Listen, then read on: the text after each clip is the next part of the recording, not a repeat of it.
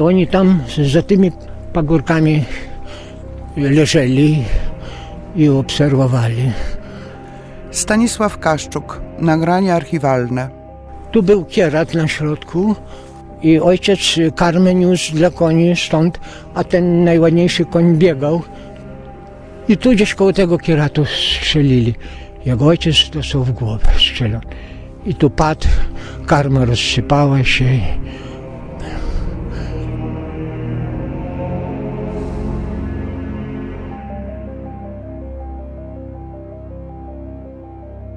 Artur Piekarz, naczelnik oddziałowego Biura Poszukiwań i Identyfikacji IPN w Lublinie. Dla nas, jako historyków, to przede wszystkim głównym naszym zadaniem jest wydobycie z odmentów niepamięci tych ludzi, bo tak naprawdę wszyscy znają dowódców oddziałów partyzanckich, znają osoby oczywiście zainteresowane tematem, działalność grup zbrojnych, ale tak naprawdę w cieniu tego najważniejszego nurtu konspiracyjnego pozostają osoby udzielające pomocy, czy to partyzance, czy zaangażowane w jakikolwiek inny sposób niż działalność z bronią w ręku w struktury antykomunistyczne.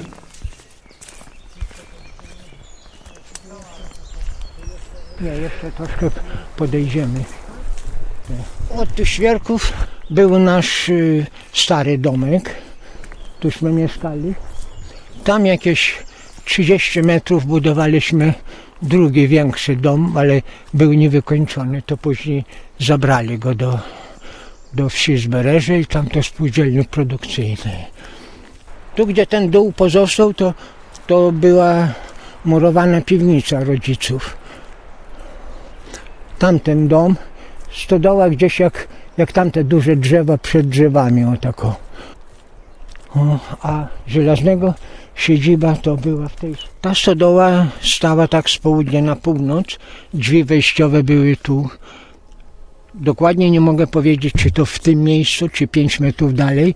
W każdym razie o w tym miejscu. Ja wyszedłem tam między piwnicą a tym mieszkaniem, a oni stamtąd następowali i już tak machnęli. Ja jeszcze podszedłem, o już jak dorwali mnie, to już nie było mowy.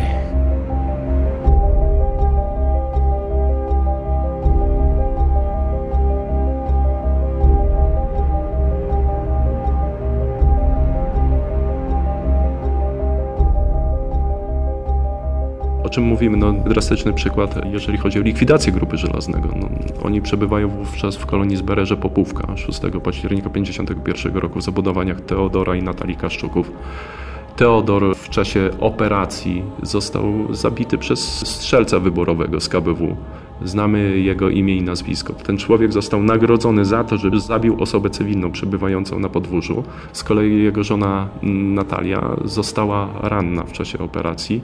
Przez kilka godzin nie udzielono jej pomocy żadnej medycznej. Jeżeli dzisiaj ktoś z Państwa się wybierze w ogóle do kolonii Zbereże i odnajdzie to miejsce, gdzie znajdowały się zabudowania, ono po prostu to miejsce mówi więcej niż to, co możemy wyczytać z materiałów, ze wspomnień, ponieważ po tym gospodarstwie nie pozostało praktycznie nic. Ono jest zarośnięte, zniszczone.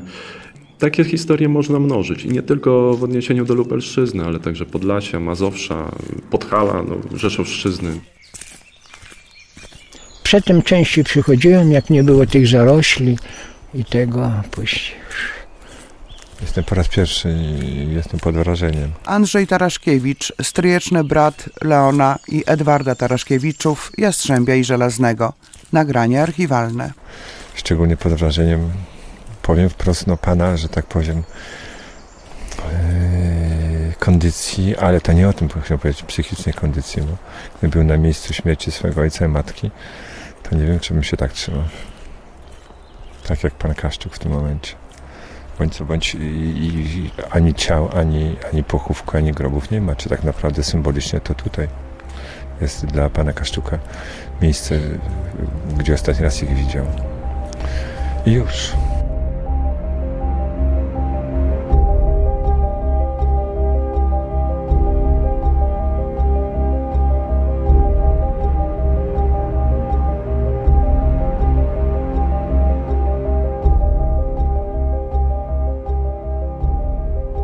Skali całej Polski możemy wyświetlić wiele takich drastycznych przykładów, gdzie współpraca osób cywilnych z podziemiem kończyła się bardzo drastycznie. Zarówno wyrokami śmierci, jak i morderstwami w czasie operacji przeciwpartyzanckich, konfiskatą mienia, niszczeniem majątku, dobytku wielopokoleniowego często, zabieraniem dzieci do placówek opiekuńczych.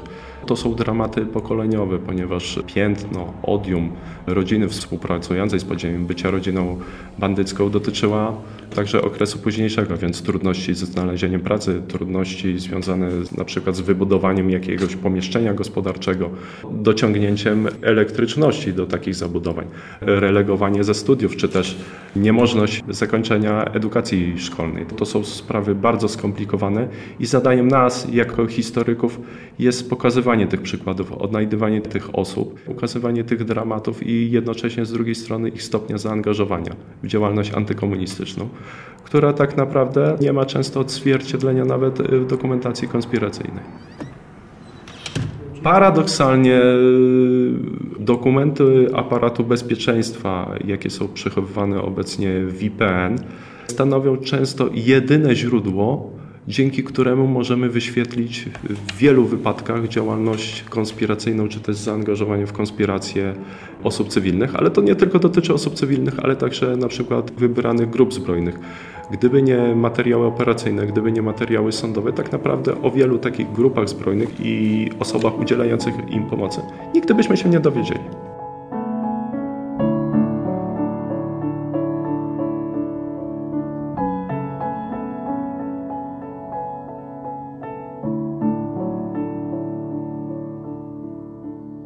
Prokurator Jacek Nowakowski, naczelnik oddziałowej Komisji Ścigania Zbrodni przeciwko Narodowi Polskiemu w Lublinie. Co mogą oczekiwać osoby najbliższe dla osób, które zostały zamordowane w tamtym okresie, czy na których został wykonany wyrok orzeczony przez ówczesne e, sądy. Wyrok najczęściej to była kara śmierci bądź długoletnie więzienie. Osobom takim przysługuje prawo do unieważnienia takiego wyroku. O tyle to jest ważne, że to jest pierwszy etap do tego, aby takie osoby czy rodziny starały się o zadośćuczynienie albo odszkodowanie za wydanie takiego wyroku. Te kwestie reguluje ustawa z 23 lutego 1991 roku o uznaniu za nieważne orzeczeń wydanych wobec osób działających na rzecz niepodległego bytu państwa polskiego. Proces zadośćuczynienia takim osobom e, przebiega w dwóch etapach. Pierwszy, tak jak powiedziałem, trzeba unieważnić ten wyrok. To jest równoznaczne z tym, że taka osoba jest uniewinniana. Z wnioskiem takim osoby pokrzywdzone mogą kierować bezpośrednio do sądu, mogą kierować też do nas, do prokuratury IPN-u i my kierujemy taki wniosek do sądu. Jeżeli ta osoba nie żyje, takie prawo przysługuje dzieciom, małżonkom, osobom przysposobionym lub przysposabiającym i rodzicom. Unieważnienie takiego wyroku osoby mogą też kierować taki wniosek bezpośrednio do sądu okręgowego, w którym został wydany wyrok w tamtym okresie ale mogą też skierować do nas ten wniosek. My przygotujemy, sprawdzimy te okoliczności, czy rzeczywiście osoba, czy osoba najbliższa miała związek z działalnością na rzecz niepodległego bytu państwa polskiego i taki wniosek wystosujemy do sądu. Od 2016 roku unieważniliśmy około 400 takich wyroków. I to są tylko te wnioski, które my sporządziliśmy. Nie wszystkie takie wyroki zostały unieważnione. Dużo osób może z tej drogi korzystać. To jest tysiące orzeczeń, tysiące ludzi.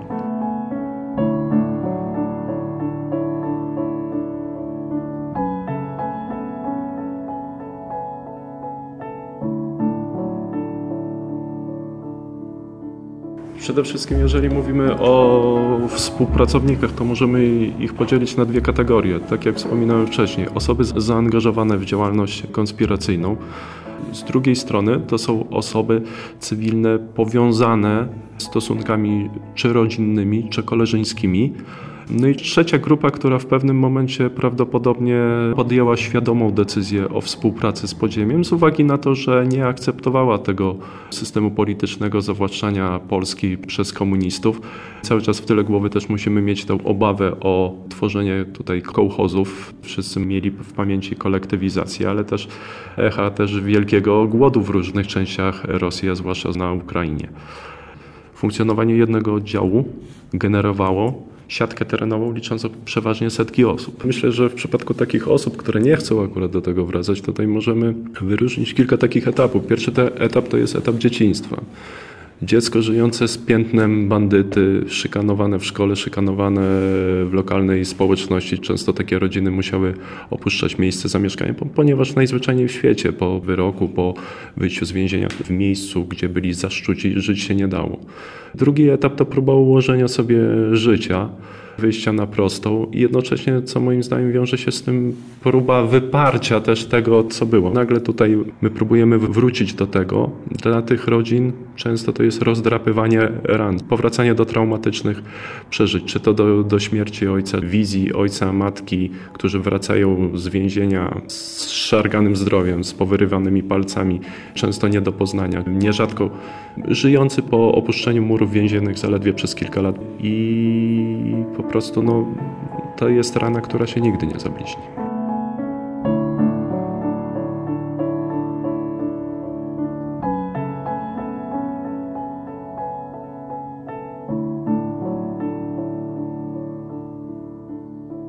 Lata 1944-1956 to taki najczarniejszy okres działań, funkcjonowania systemu komunistycznego w Polsce, okres stalinowski.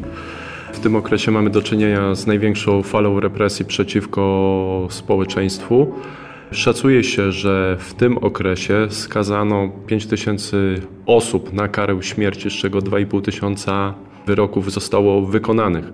W odniesieniu do Lubelszczyzny te liczby sięgają kilkuset osób. Dość precyzyjnymi danymi dysponujemy już odnośnie samego więzienia na zamku w Lublinie.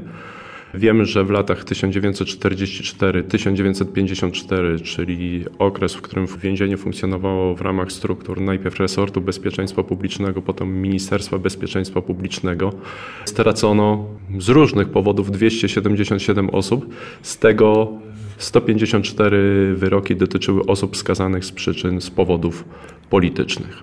Oczywiście jest dużo znaków zapytania. Przede wszystkim od lat prowadzimy tutaj razem z pionem prokuratorskim zakrojone na szeroką skalę działania dotyczące poszukiwania nieznanych miejsc pochówków ofiar terroru komunistycznego.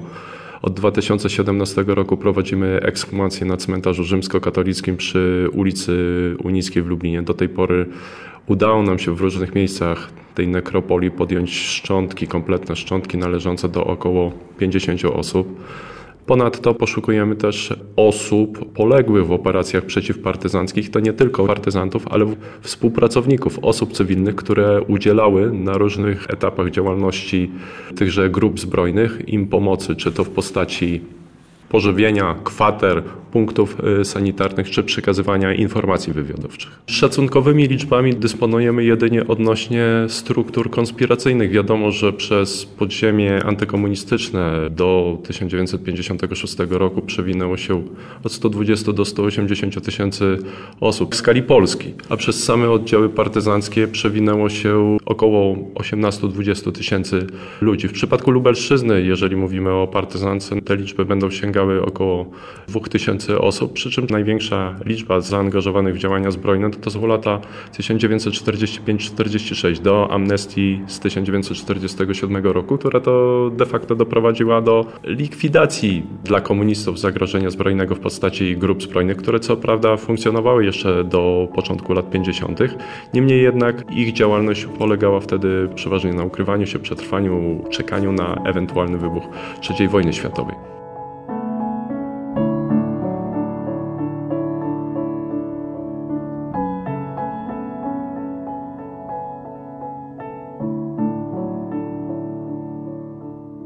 Jedne oddziały skierowały się przez Stulno, rozdzielili się od Kosynia i okrążali od wschodu, a jedne oddziały UB i KBW od Wołczyn, a te główne siły to z zachodu, od Macoszyna. Sympatia Żelaznego, Stefcia Kwiatkowska, później po mężu Kosiarska, już mówiła, że zaraz wieczorem samochody za samochodami już siły ściągały, bez światła już nie świecili, tylko pojeżdżali. I myśmy jeszcze o 12, o pierwszej, o drugiej żadnych samochodów nie słyszeli, a oni prawdopodobnie dojeżdżali tam ileś od miejsca naszej kolonii i resztę pchali te samochody, nie na silnikach, tylko pchali cicho po zaroślach, bo, bo później jak mnie wieźli do Włodawy, ten szef Wołków, major, to ja widziałem moc wszędzie, z boku dróg, wszędzie moc samochodów, a kiedy one przyjechały, nikt nie słyszał, kiedy one przyjechały. Tylko tak jak Stefcia mówi, to już godzina 10, 11, 12 to już samochody i samochody i siły. No to ją też e, zaraz następnego dnia aresztowali, nie wiem czy 6 czy 7 października i, i ona też otrzymała wyrok. Siedziała kilka lat, chyba też wróciła dopiero w 56. Ona miała wyrok może 9 lat chyba. A wszystkiego to ona też wysiedziała chyba z 7 lat, bo ona trzeci raz już była sądzona i, i aresztowana.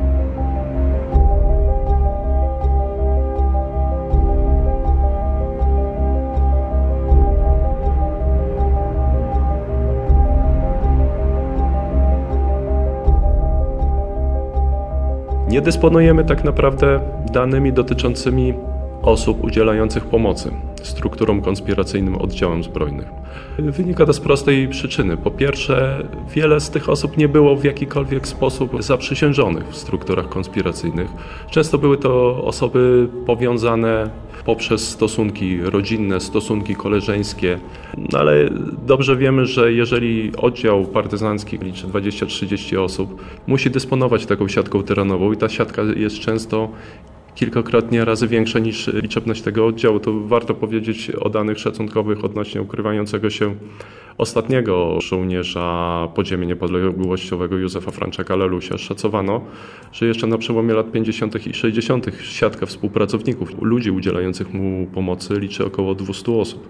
Przede wszystkim poszukujemy ofiar systemów totalitarnych. Nasza działalność została już rozszerzona, ponieważ poszukujemy osób zamordowanych w latach 1917-1989. Siłą rzeczy gro naszej działalności dotyczy okupacji niemieckiej i okresu lat 1944-1956, kiedy tych ofiar było najwięcej. Poszukiwania są prowadzone w całej Polsce, także poza terenami kraju ponieważ w strukturach Biura Poszukiwań i Identyfikacji działa także Wydział Kresowy. W skali Polski poszukujemy ofiar wszystkich, wszystkich placówek więziennych, placówek aparatu bezpieczeństwa, czy to wojewódzkich, czy powiatowych. Należy się liczyć z tym, że wszędzie tam, gdzie funkcjonował Urząd Bezpieczeństwa, więzienie, czy placówka powiatowa aparatu bezpieczeństwa, mamy do czynienia z lokalnymi łączkami, czyli tajnymi miejscami grzebania ofiar systemów totalitarnych. Szuka, szuka pan grobów swoich rodziców? Szukałem, ale to bezskutecznie. Prawdopodobnie, że Matula niby tam była pochowana przez, przy, tam przez władze, przez szpital, bo my mamy takie Włodawie? we Włodawie, tak bliżej wojskowego cmentarza, chyba trzeci rząd od wojskowego cmentarza, tam y, północno-wschodnim. Zrobiliśmy taki nagrobek i symboliczną tablicę i wszystko. Symbolicznie tylko. tak w 50% to może i tam Matula została pochowana. Tak jak y, twierdził ten kościelny, czy nawet tam jedna pielęgniarka ze szpitala, taka pani Janka, to gdzieś trochę znajoma była rodziców.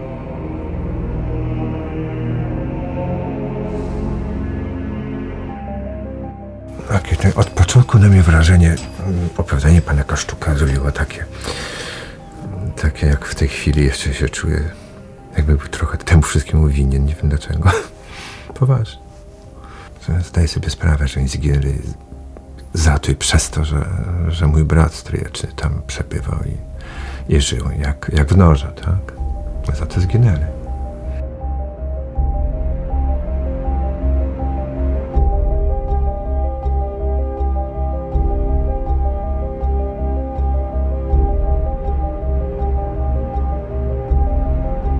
I jeszcze nie wiem, co tego Wołkowa, tego szefa UB, czy NKWD zazdrościło, bo ojciec bardzo lubiał konie i miał takiego ulubionego, najładniejszego konia, a było ogrodzone i brama zamknięta i one sobie biegały po podwórku. To jeszcze nam tego konia zabił.